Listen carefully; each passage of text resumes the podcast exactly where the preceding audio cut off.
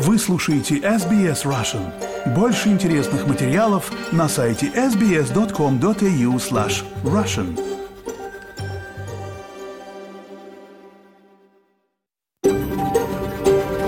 SBS, a world of difference.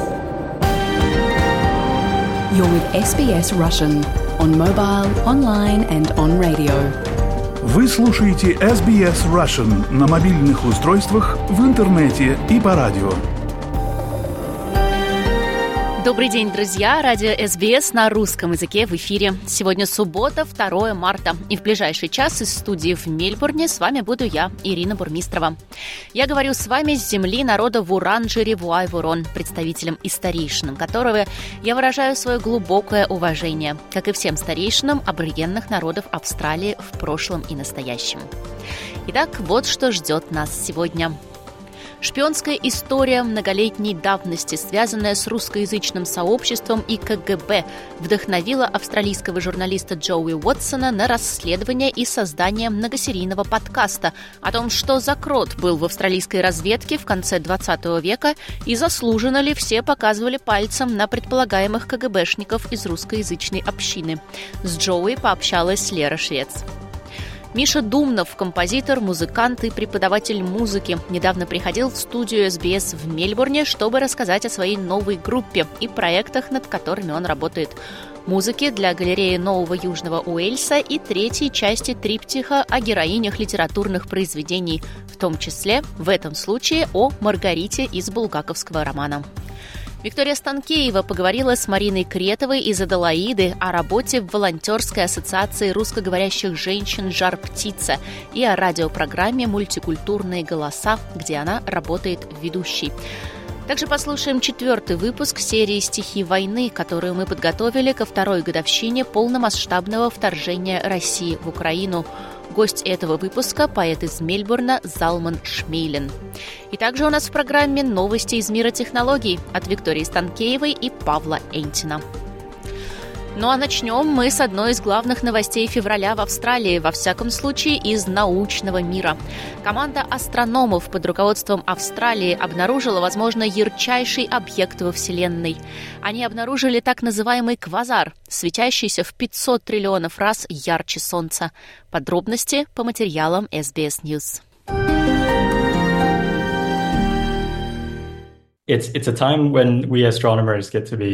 Пришло время, когда мы, астрономы, снова становимся детьми. Это было так потрясающе, когда мы идентифицировали этот объект. Это Сэмюэл Лай, астроном из Австралийского национального университета, который стал соавтором нового исследования, опубликованного в журнале Nature Astronomy. В исследовании сообщается о поразительном открытии квазаре, который сияет в 500 триллионов раз ярче Солнца. This outshines он превосходит десятки тысяч галактик, таких как Млечный Путь, сияя в 10 тысяч раз ярче, чем весь наш Млечный Путь. А Млечный Путь — это 100 миллиардов звезд. Итак, это одна сверхмассивная черная дыра против 100 миллиардов звезд. И что ярче? Все, что я могу сказать, это то, что я бы не стал каждый раз делать ставку против сверхмассивной черной дыры. Ведущий автор Кристиан Вольф говорит, что это необычное открытие, и не только потому, что объект ошибочно приняли за звезду, когда его впервые обнаружили в 80-х годах. Мы больше не видим больших квазаров, мы видим их только тогда, когда смотрим на большие расстояния, на ранние времена Вселенной. В настоящее время вокруг все еще существуют черные дыры, но это просто спящие гиганты, которые сидят во тьме космоса. Большая часть из них находится в центрах больших галактик. Они больше не поглощают много. Доктор Вольф говорит, что чем ярче квазар, тем быстрее растет черная дыра. И это голодный космический ураган, поглощающий материю, эквивалентную одному Солнцу в день. Many people have already heard of a black hole. Многие люди уже слышали о черной дыре, а квазар — это разновидность черной дыры. Теперь, черные дыры, как мы понимаем по названию, черные, но в процессе поглощения черные дыры могут превратиться в то, что мы называем квазар.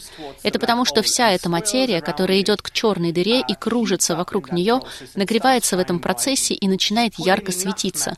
Просто поместите достаточно материи, чтобы получить достаточно светового потока, больше, чем вы получаете от целых галактик с миллионами звезд, и тогда у вас есть квазар. Доктор Мария Любенова – астроном Европейской Южной обсерватории в Германии. Она говорит, что черные дыры могут многое рассказать нам о происхождении Вселенной. Um, Это позволяет нам видеть самые ранние стадии формирования галактик. Сегодня мы знаем, что большинство галактик имеют в своих центрах очень массивные черные дыры, но мы не знаем, как именно они образовались, как именно они собрали столько материи, чтобы стать такими огромными и так далее.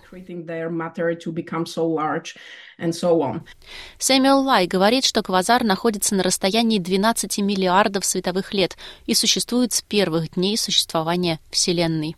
Он говорит, что необходимы дополнительные исследования, чтобы понять, как работают эти черные дыры. In simple language, it means that Проще говоря, это означает, что без этих черных дыр наша галактика, какой мы ее знаем, не была бы такой, какая она есть сегодня. На самом деле все галактики были бы совсем другими без своих сверхмассивных черных дыр. На самом деле, может быть даже возможно, что все галактики формируются вокруг этих сверхмассивных черных дыр. Квазар был впервые обнаружен с помощью почти двух с половиной метрового телескопа в обсерватории Сайдин Сприн Австралийского национального университета вблизи Кунабарабран в Новом Южном Уэльсе. Затем исследовательская группа обратилась к одному из крупнейших телескопов в мире – Very Large Telescope Европейской Южной обсерватории в пустыне Атакама в Чили, чтобы подтвердить природу черной дыры и измерить ее массу. Доктор Вольф хочет, чтобы это партнерство продолжалось, но он видит блестящее будущее будущее и для австралийских исследований, чтобы ученые имели уникальные возможности для изучения неба. Uh, um, Когда мы говорим о наблюдении за быстро меняющимися событиями, может быть зачем-то, что длится всего час, что взрывается ночью, и если на Гавайях или в Чили день, а в Австралии ночь, важно, чтобы кто-то из Австралии наблюдал, как это происходит. И поэтому Австралии тоже нужны хорошие условия для этого.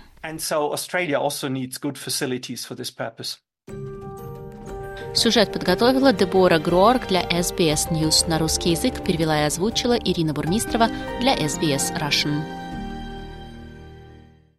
Вот такая удивительная новость. Если вас интересует тема космоса, я предлагаю вам найти интервью со Славой Китаевым о космосе, которое мы не раз записывали для SBS Russian. Просто забейте в гугле SBS Russian Слава Китаев и наслаждайтесь прослушиванием интервью про Венеру, Марс, экзопланеты, погоду в космосе и многое-многое другое. Недавно на платформе Listener вышел многосерийный подкаст про предполагаемых советских шпионов в рядах австралийской разведки в конце 20 века. Журналист Джоуи Уотсон рассказал Лере Швец о своем расследовании. С середины 20 века Австралия играет важную роль в обороне и разведке своего ключевого союзника – США. От станции спутникового наблюдения Пайн Гэп до закрытого полигона Вумера для испытания ракет, а в годы Холодной войны и ядерного оружия – это сделало Австралию частью масштабной международной сети разведки. КГБ интересовало, что происходит в Умере и окрестностях. КГБ рассматривали Австралию как эффективный тыловой путь для получения секретов от Америки и Великобритании, которыми они делились с Австралией. Это журналист Джой Вотсон. Недавно на платформе Listener вышел его многосерийный подкаст «Secrets We Keep – Nest of Traitors» про шпионов в рядах австралийской разведки в конце 20 века. В своей серии Джоуи расследовал шпионский скандал в австралийской службе безопасности и разведки ACO в начале 90-х и то, как служба постаралась спрятать от общественности свои операции. Я давно увлекаюсь шпионскими историями, как с личной, так и с профессиональной точки зрения. Государственные организации, занимающиеся разведкой, вполне заслуживают журналистского и общественного внимания и контроля. Это мощные институты, и в демократии это должно быть частью журналистики, иметь возможность задавать вопросы об их работе. Разведывательные агентства обладают огромной властью, как в демократиях, так и в автократиях и иногда сильно влияют на войну или мир, на самые важные решения, которые может принять страна. В начале 90-х Австралийская служба безопасности и разведки ASIO получила сведения о том, что один из ее работников – советский шпион. Сотрудник ASIO на протяжении более 20 лет и переводчик русского языка Георгий или Джордж Сейдл стал главным подозреваемым. Австралийская организация безопасности и разведки прослушивала телефоны и устраивала жучки в домах дипломатов, подозревая, что они могли быть шпионами КГБ. Также они шпионили за обычными людьми в русской диаспоре, которых подозревали в работе на КГБ или военную разведку. АСИО тех лет отражала так называемую «белую Австралию» XX века.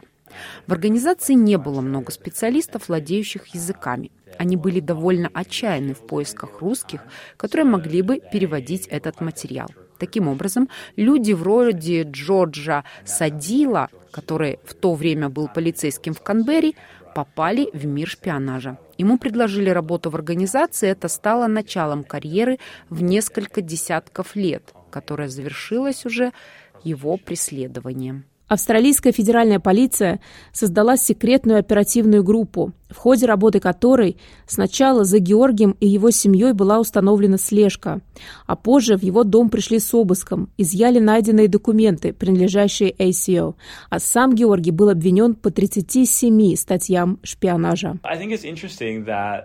ACO и австралийская федеральная полиция фактически нацелились на Джорджа, и, делая это, они как бы поставили под подозрение все русскоязычное сообщество Канберры. Насколько я понимаю, они опросили почти каждого прихожанина Русской Православной Церкви в Канберре. Они обратились к отцу Александру и запросили регистрационный список прихода, используя его как список покупок от А да я. Когда начался судебный процесс над Джорджем Садилом, многие в сообществе почувствовали, что вся община была оставлена на произвол судьбы. Затем, в конечном итоге стало очевидно, что доказательства вины Джорджа нет. После этого история была почти полностью замята, и ICO как бы умыли руки. В своем расследовании Джоуи показывает, что на самом деле во время преследования Георгия у австралийской службы разведки было еще три подозреваемых. При этом были доказательства, и со временем находилось все больше значимых против конкретного человека, австралийца Иена Джорджа Пикока. Так что мне кажется удивительным, что ОСИО как бы начала преследовать русское сообщество. На мой взгляд, во многих аспектах Джордж не был тем шпионом, которого искала ОСИО, и русское сообщество было оставлено на произвол судьбы в уже и так трудное историческое время. ОСИО никогда действительно публично не признала это, а на личном уровне Джордж Садил так и не получил никакой компенсации. На то, что я освещаю в подкасте, это то, что было названо как минимум четыре человека. В ICO поняли, что стандарт доказательств был очень высок, и беспорядок, который это бы вызвало, был бы совершенно неприемлемым. Вместо того, чтобы преследовать их и представить их перед судом, они не только тихо отправили их на пенсию, но и обрубили щупальца, отделив их от кругов влияния. И вот где на самом деле лежит эта история.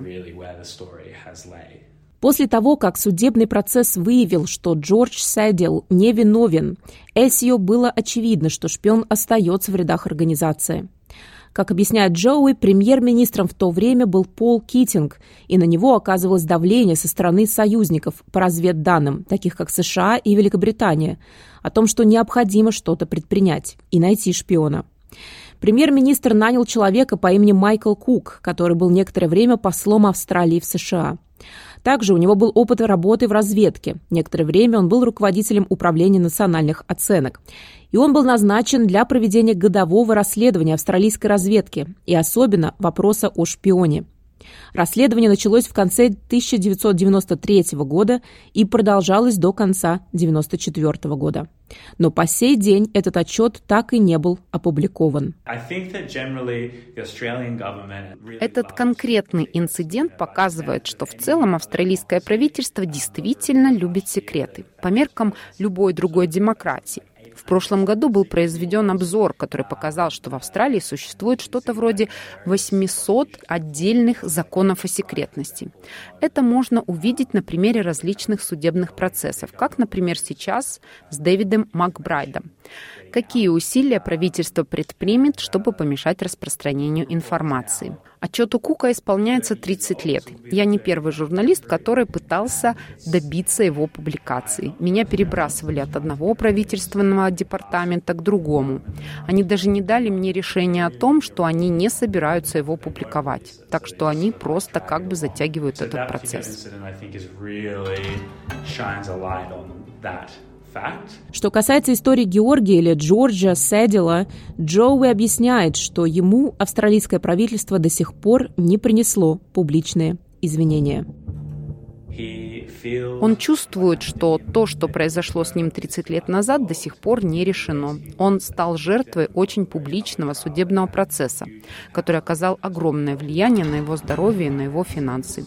Я думаю, что до сих пор он все еще верит, что должно быть совершено правосудие, что ему должны выплатить компенсацию или, по крайней мере, принести извинения за все испытания, через которые ему пришлось пройти.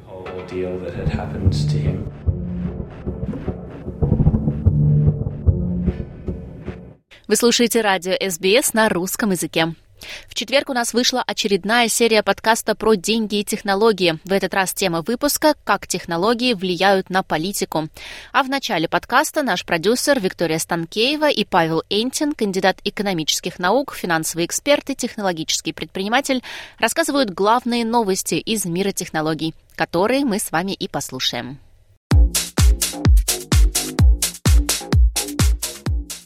Добрый день, вы слушаете подкаст про деньги и технологии, который поможет вам разобраться в мире финансов, инвестиций и последних технологических новинок. Эксперты нашего подкаста делятся с вами своими знаниями и аналитикой. В каждом выпуске последние новости из мира финансов и технологий.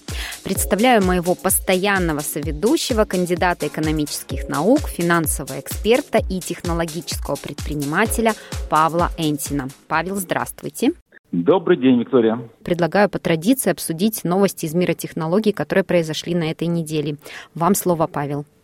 Первое – это флирт, перешедший в инвестиции между Microsoft и Мистралем. На самом деле, что тут интересного? Ну, как бы многие наши слушатели знают, что я Мистраль отслеживаю там с первого дня основания. Замечательная французская компания и конкурент OpenAI, чем мне очень нравится, потому что мне импонирует их политика open source. Как бы я ратую всегда за политику open source, считаю в этом будущее. Думаю, Microsoft для них это как бы, ну, первая инвестиция. Прям Microsoft, понятно, складывает по миллиардами.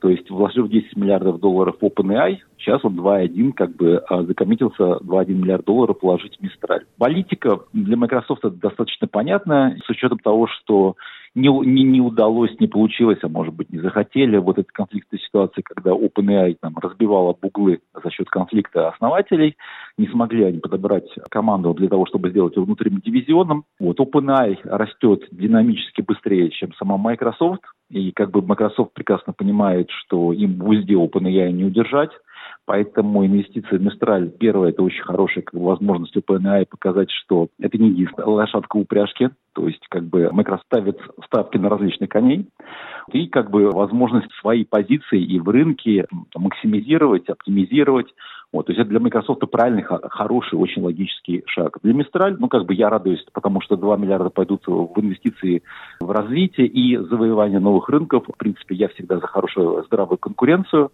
А Мистраль – это реальная компания, которая может составлять конкуренцию OpenAI. Вторая интересная вещь, которая меня зацепила, это шаг-полушаг, непонятно, насколько глубоко стратегический, это Apple. После выпуска их а, гарнитуры дополненной реальности, которая как бы кого-то восхитило, кого-то, ну, как меня, нет. Как бы хороший шаг, но не, не, неожидаемый недошаг. Вот сейчас произошла другая очередная вещь. Они закрыли направление проекта по Apple Car.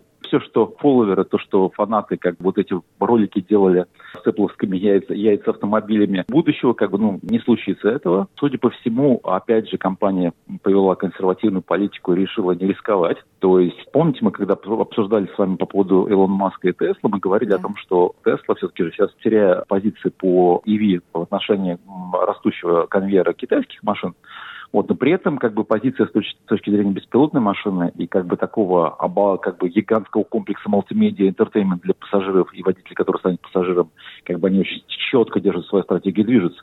На самом деле ожидалось, что в этой стратегии кто-то, там, единственный, кто может подвинуть, это Apple. Но вот, видимо, как бы Apple закрыл а, это направление и, как бы, наверное, скорее всего, сфокусируется на единственном девайсе, который у них остался для автомобилей. Скорее всего, как универсальный поставщик для любого автомобильного бренда, который может Apple систему ставить себе. Посмотрим, чья стратегия более правильная.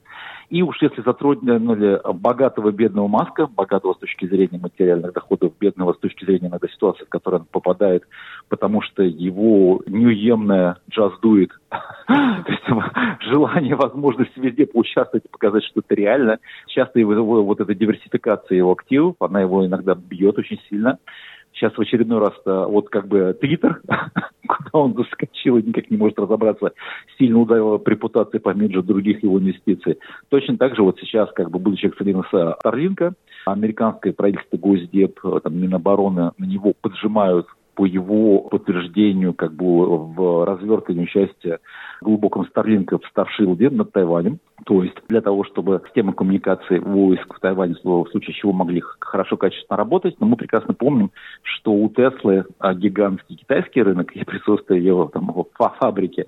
И а, Илон Маск всегда старается с китайцами не конфликтовать. И как бы понятно, что Китай а, и Тайвань, Тайвань для них это больная точка, и как бы участие Илона Маска все даже через вторжение такой ситуации в Тайване, она, конечно же, будет Пекин раздражать. Поэтому у Илон Маска опять получается между двумя стульями такая дискомфортная ситуация. Так что это тоже достаточно интересная вещь. Посмотрим, как развитие событий будет. Спасибо за новости. Я напомню, что еще больше новостей о технологиях вы можете всегда найти в телеграм-канале Павла, Технооптимист.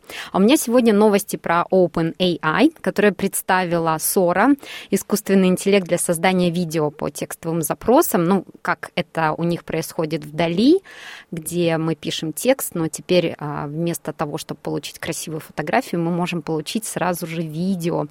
И Сора уже вызвала огромный интерес в социальных сетях. Я подписана на OpenAI и на их Инстаграм и просто в восторге от тех возможностей, которые имеет Сора. И, например, то есть вот они э, несколько работ выкладывали. Например, вы можете ввести любую фразу по запросу. Например, придворные танцуют вокруг короля картофельнины.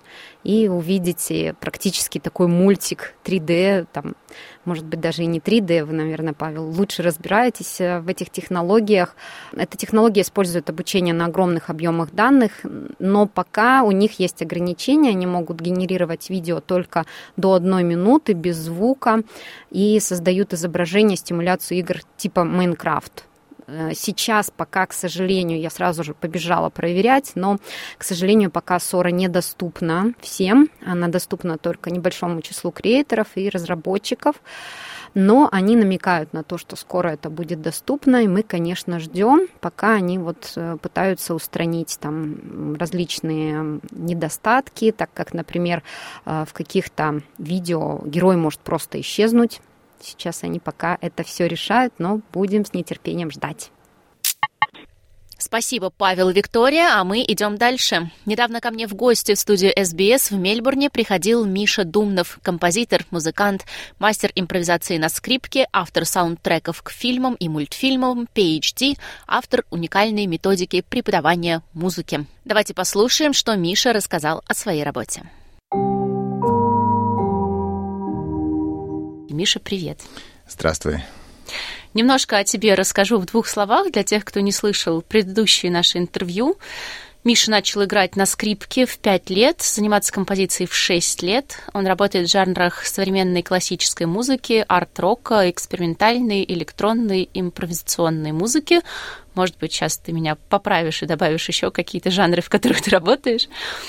Вырос... Да хватит. Хватит, да? Хватит. Миша вырос в Академгородке, долгое время жил и работал в Европе и Австралии. Это не первый раз, когда Миша появляется на SBS Russian, но за то время, что мы не виделись, появилось много хороших поводов для того, чтобы поговорить. И начнем мы, наверное, с новой группы. Расскажи, пожалуйста, что у тебя за группа новая? Группа довольно эклектичная. Она называется Laser Bees, типа ленивые пчелы, L-A-Z-R, первое слово, там два слова. Группа, да, мы играем очень много разного, и там амальгамация таких стилей, ну, я всеми этими стилями музыки занимался, поэтому там все натурально, ничего не притащено за уши стилистически. И песни 9 из 10 как бы мои, и некоторые там просто полуимпровизированные, полунаписанные а, членами группы. А некоторые написаны с начала до конца, то есть а, аранжировки все там мои, но... А там много разных стилей. Кстати, пока большинство большинство текстов на русском языке. Там, по-моему, две с половиной песни на английском из 10-11 песен, где есть вокал.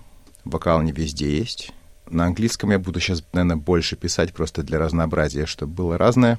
И присутствуют стили... Ну, просто есть, э, например, в ударной партии один стиль, а в бас-партии другой стиль, а в вокале третий. То есть, например, FEO-рок, FEO-фанк, Просто берется гамма из него, добавляются какие-то клезмер-мотивы, потом текст на русском в э, стиле ямайского рэпа. Вот это вот, например. Я думаю, половина и, наших слушателей про... не поняли то, что и ты пес... говоришь. Песня про, песня про как бы серфинг как метафора смерти, вот так скажем.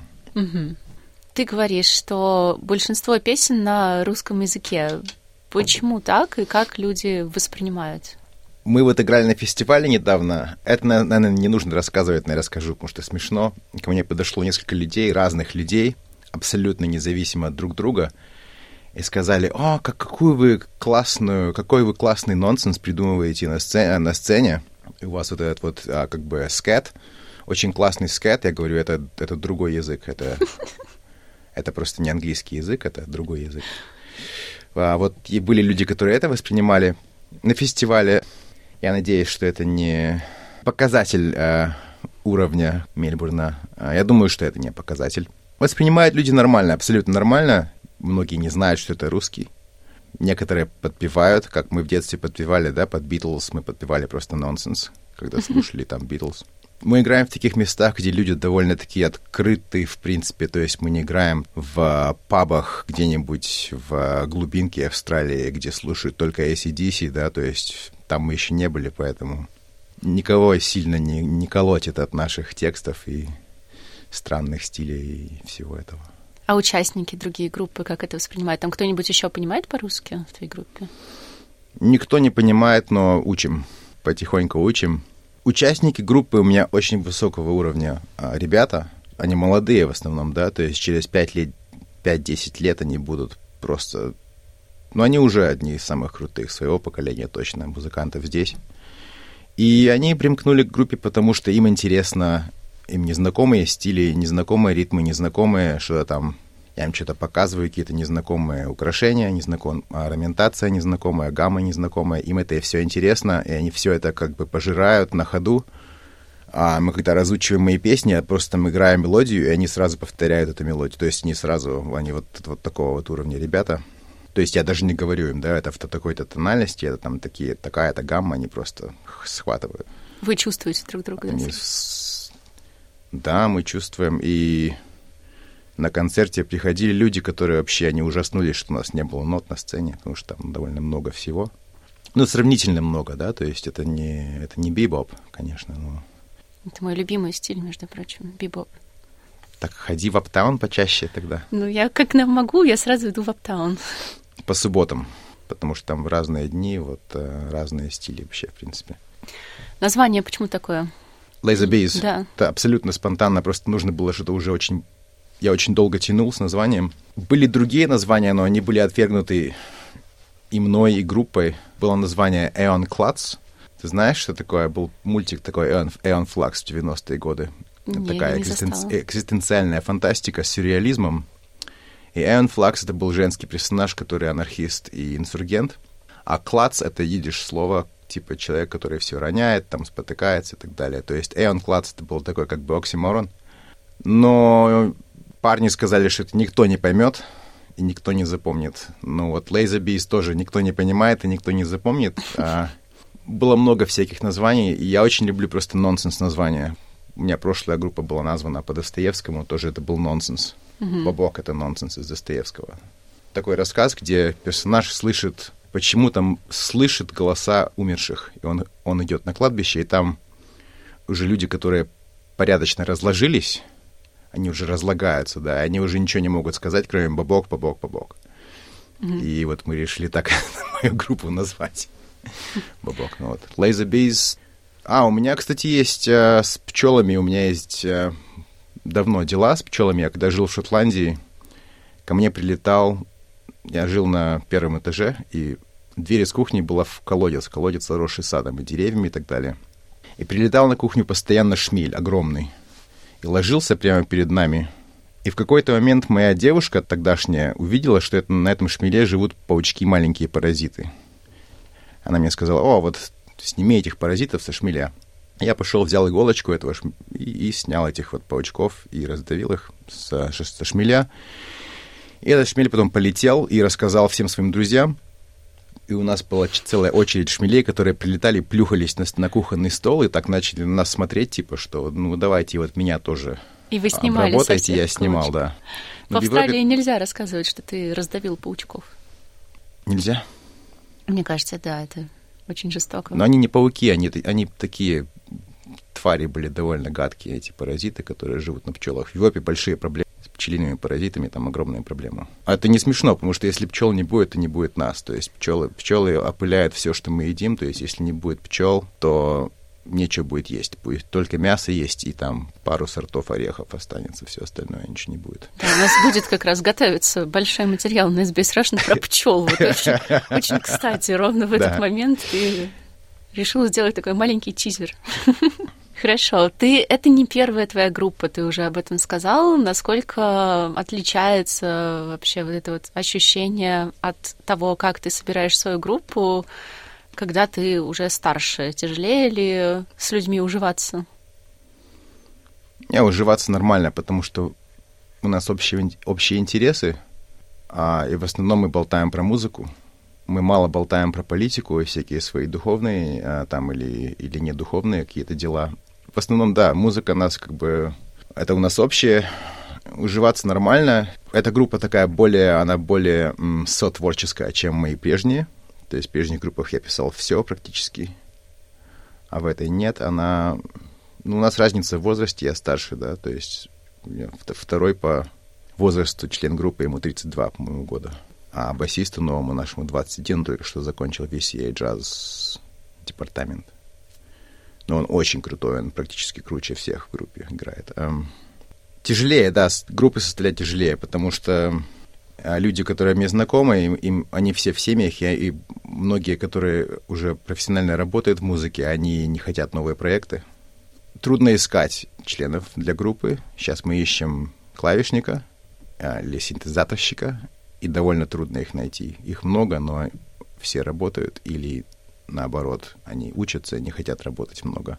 А группа — это очень много возни, это очень большой. Там довольно много времени требуется даже для одного проекта обычно. Вы часто встречаетесь? Мы раз в неделю играем. И они занимаются, наверное, пару часов занимаются дома, и пару часов мы играем в неделю. Давай тогда про другие твои проекты тоже поговорим. Я знаю, что у тебя готовится какая-то интересная история с галереей Нового Южного Уэльса.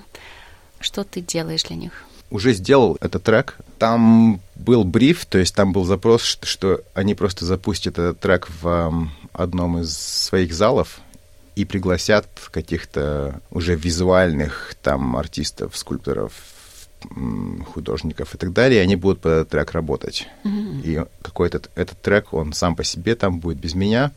То есть нужно было сделать фон не фон, они хотели и чтобы он был эмоционально такой захватывающий, чтобы там была какая-то драма, но с другой стороны, чтобы он не занимал все внимание. То есть они не хотели ambient, они хотели путешествие какое-то эмоциональное, чтобы было от точки А в точку Б, но с другой стороны не хотели, чтобы там скажем, были четкие мелодии и так далее. То есть этого там нет. Ну да, было довольно трудно его делать. Я все записал дома. Я микс сделал в профессиональной студии, но я записал все дома. Там 38, по-моему, было а, слоев. Но это не так уж много. Звучит очень много. Это немного. В попсе, в любой попсе там до 70 слоев. Я записал много синтезаторов, много струнных, много ударных, много... На 50% электронного, 50% акустического. Вот так вот. Это длинная какая-то, да, очень вещь? 12 с половиной минут. И они меня приглашают, то есть я сделал как бы караоке версию, убрал там, она, я сделал версию, где нету таких более шумных скрипок.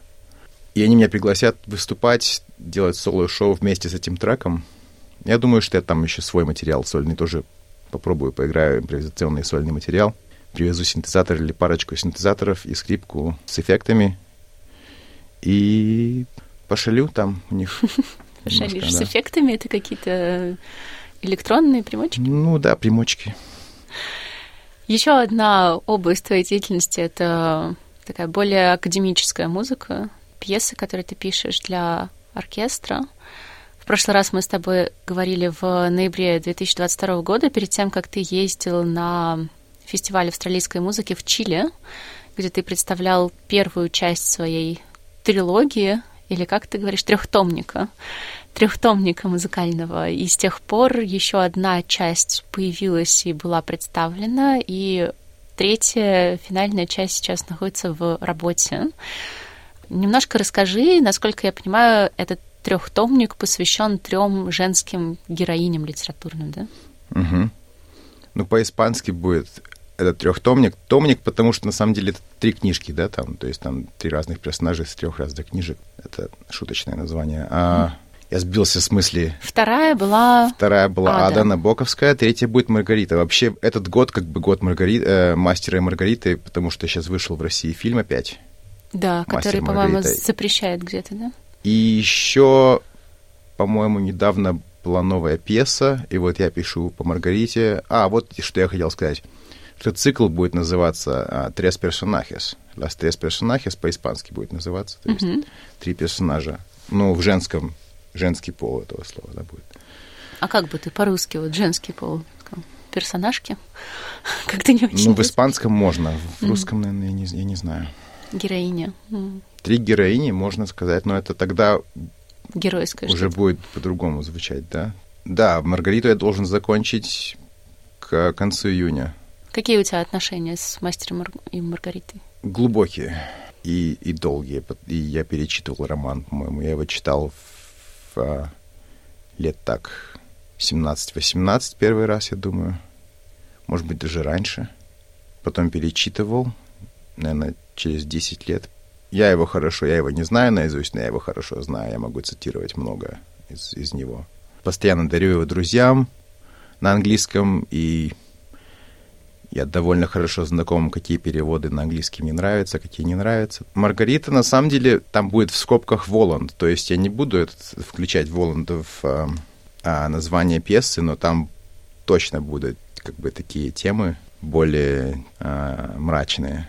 Он да, будет такие, присутствовать. Что обязательно, да. То есть там обязательно будет романтика, потому что концертмейстер очень класс. Ну, они все играют романтические темы очень классно. Концертмейстер, конечно, там а, русская дама из а, консерватории московской а, Лена Батракова очень классно играет в Чайковского всю романтику, и она хотела, она хочет мелодии там всякие. Я всегда им включаю маленькие вальсы, когда я им пишу, там всегда есть такие какие-то романтика, любовь должна быть, да, в Маргарите, обязательно. Обязательно, поэтому будет. А что для тебя она прежде всего? Вот что ты из Маргариты в свою музыку прежде всего берешь?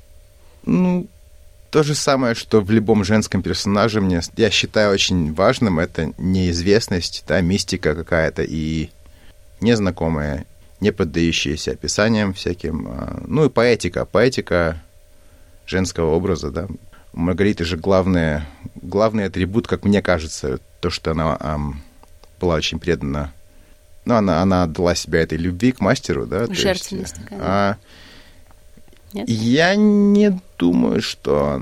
Я не, не, не смотрю это на так христианский. Она просто, просто поставила вот все на, на эту любовь. без оглядки причем.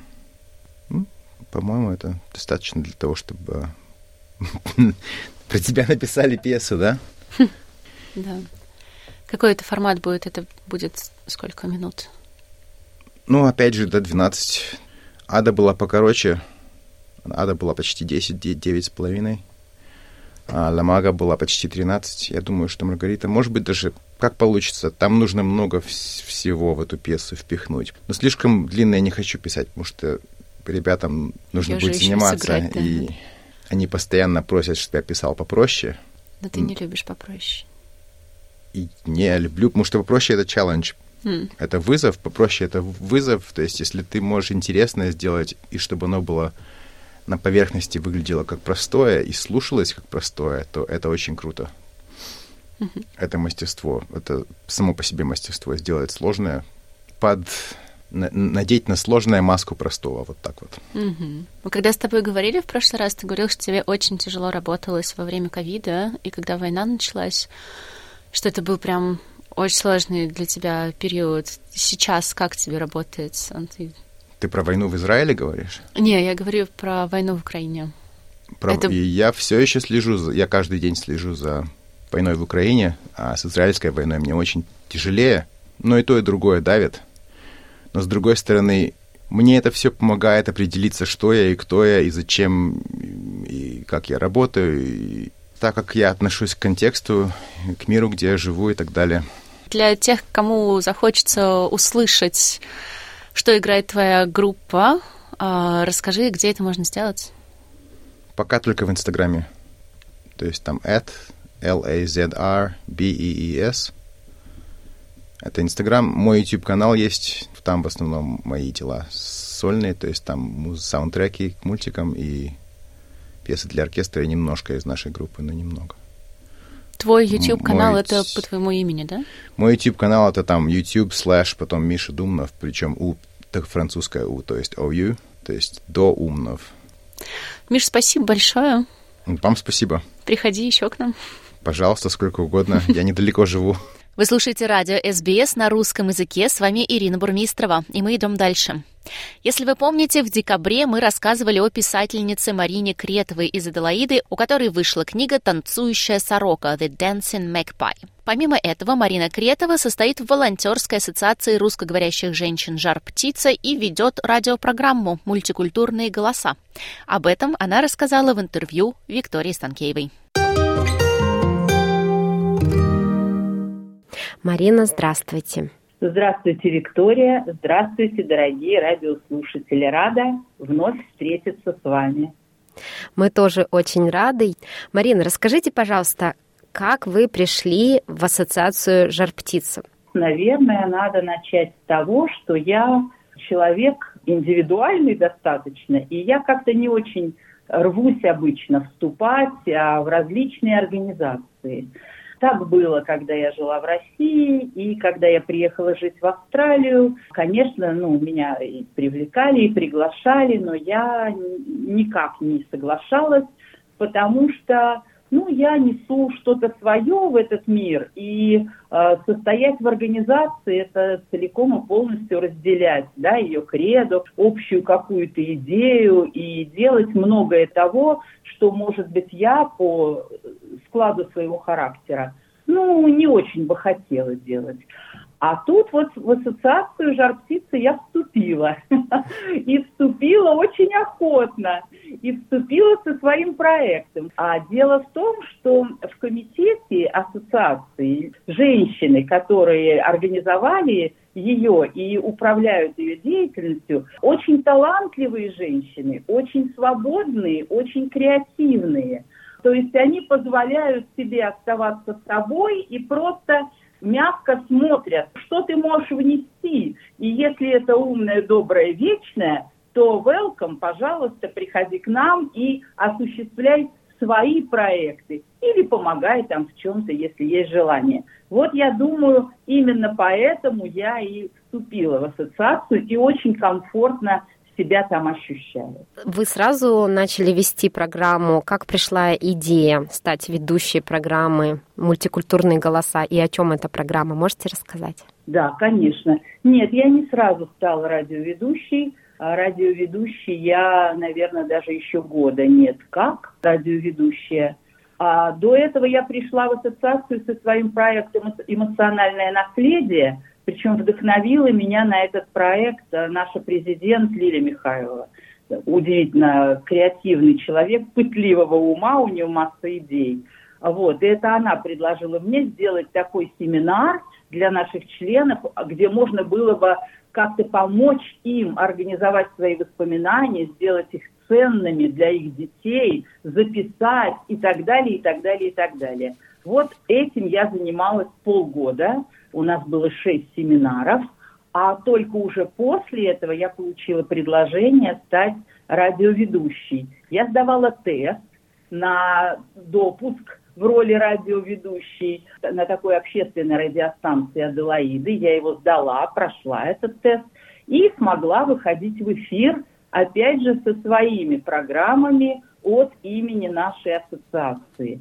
Тут вот надо опять сказать, что когда у нас было собрание, я спросила, будет ли это моя программа, то есть есть какие у меня есть ограничения, могу ли я приглашать тех людей, кого хочу, ставить ту музыку, какую хочу в паузах музыкальных и так далее, и так далее. Мне сказали полная свобода.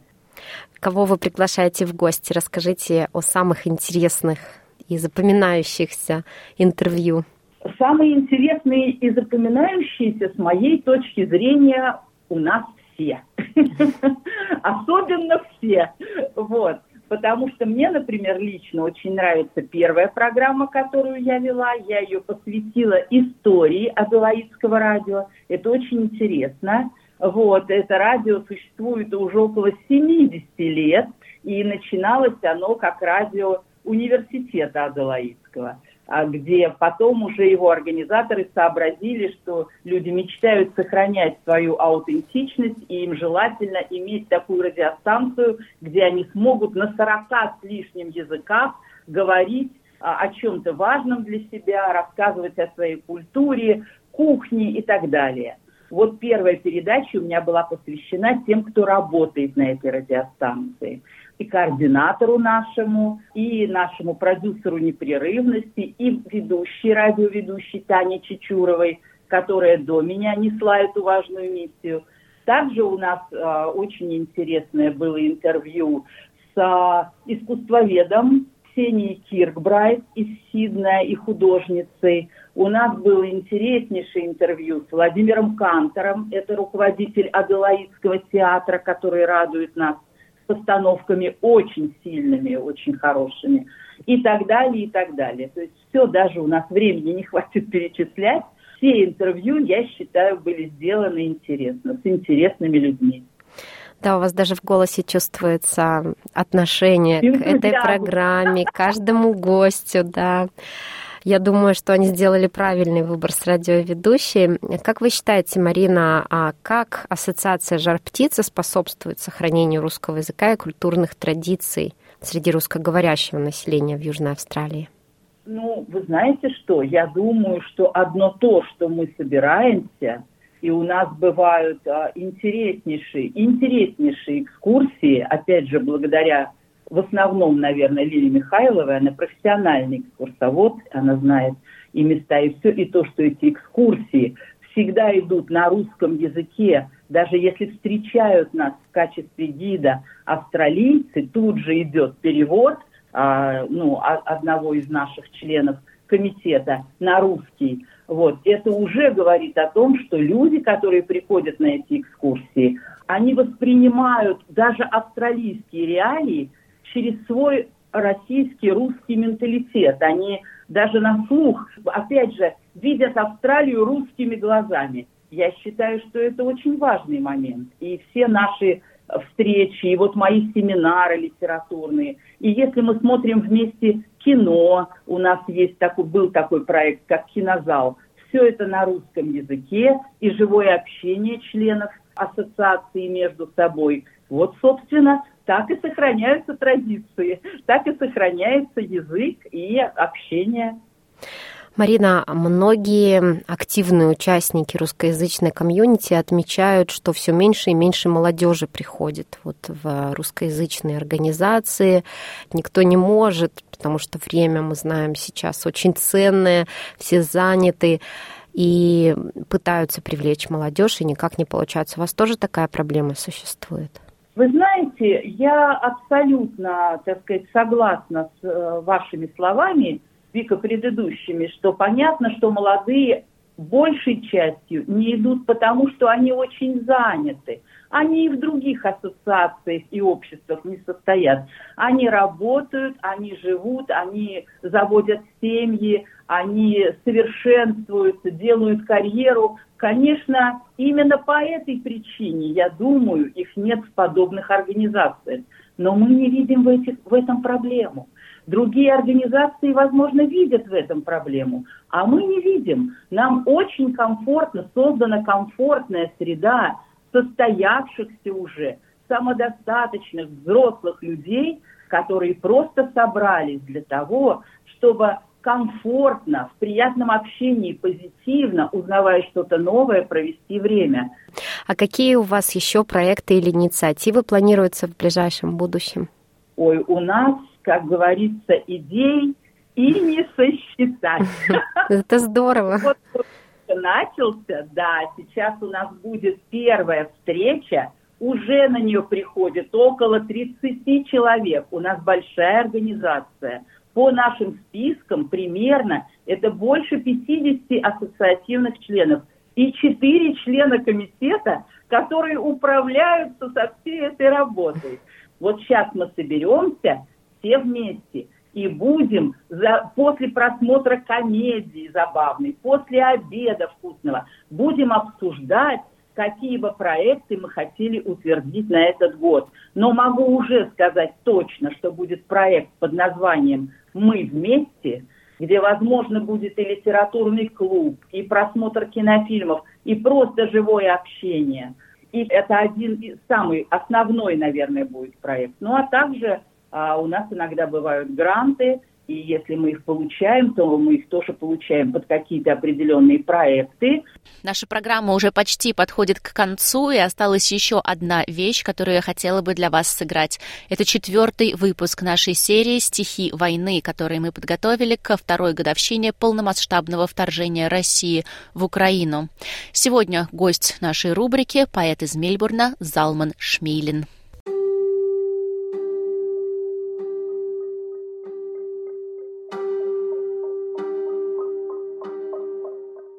Два стихотворения про русско-украинскую войну.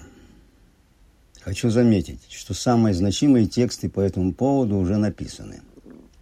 Российский взгляд очень выпукло выразил Иосиф Бродский. Украинский – никому до того неизвестная украинская девушка Анастасия Дмитрук. Причем оба текста написаны задолго до Большой войны. Значит, война началась и крутилась продолжительное время в головах, пока не выплеснулась наружу так что считать ее случайностью никак нельзя. Допускаю также, что Бродский высказал не свою точку зрения, а тонкую издевку над расхожими клише из репертуара кухонной философии. У этой войны нет лирического героя. Ну, по крайней мере, у одной стороны. Этим и объясняется мой выбор тех стихотворений, которые я собираюсь озвучить. Первое стихотворение называется «Скрепы», написано мною около года назад.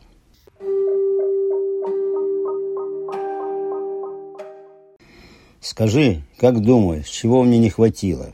Каких незанятых полос проехал мимо? Без снисхождения укажи, какой напастью себя по жизни обделил из звезд и свастик. Заряды падали, искрясь буквально рядом, а я лишь косточки плевал, не дрогнув взглядом. Ты говорила, не шутя, везунчик зяма, а мне как есть до фонаря, что в кривь, что прямо. Надышано, не продохнуть, сжимает горло.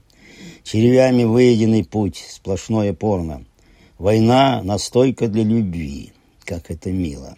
Старье, а продано как новь, судью намыло. Война решения проблем, по крайней мере. и пламенный привет, чему поверят. В паучьих скрепах все путем, тепло и сыто.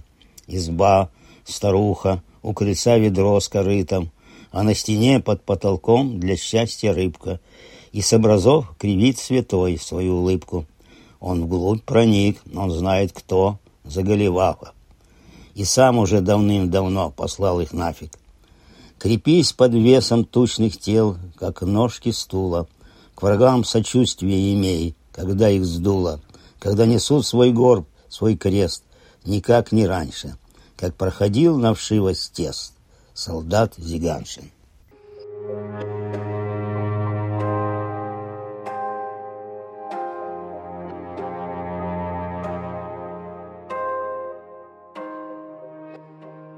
Второе стихотворение называется «Дым империи». Автор его – один из самых ярких участников нашего альманаха «Витражи», известный поэт из города Иваново Ян Бруштейн. А дым империи мне сладок не всегда.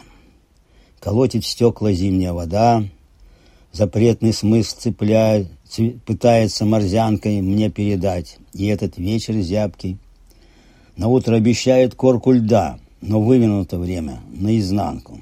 А дым империи, а выхлопы машин, мороженые профили мужчин, и капюшоны их безликих спутниц, и путаница гласных, и распутиц, печальный опыт. Виски стоны шин, проглоченный глухим пространством улиц. Последним пламенем вечерних фонарей горит моя империя. И с ней не просто, не бороться, не расстаться – Бахвалятся деревья зимней статью, но пальцем отмороженных корней день ото дня становится больнее. Спасибо.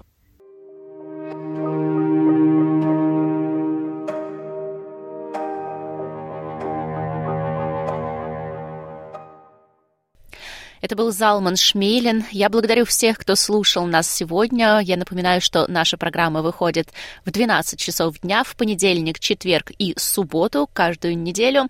Пожалуйста, подключайтесь, слушайте нас в прямом эфире, а также в подкастах. И если у вас еще нету приложения SBS Audio App, я всячески рекомендую его установить. Помимо того, чтобы слушать там программы в записи без музыки и новостей, вы также можете слушать там три последних программы полностью, без каких-либо вырезанных кусков. С вами была Ирина Бурмистрова. Я желаю вам хороших выходных и до встречи в понедельник. Хотите услышать больше таких историй? Это можно сделать через Apple Podcasts, Google Podcasts, Spotify или в любом приложении для подкастов –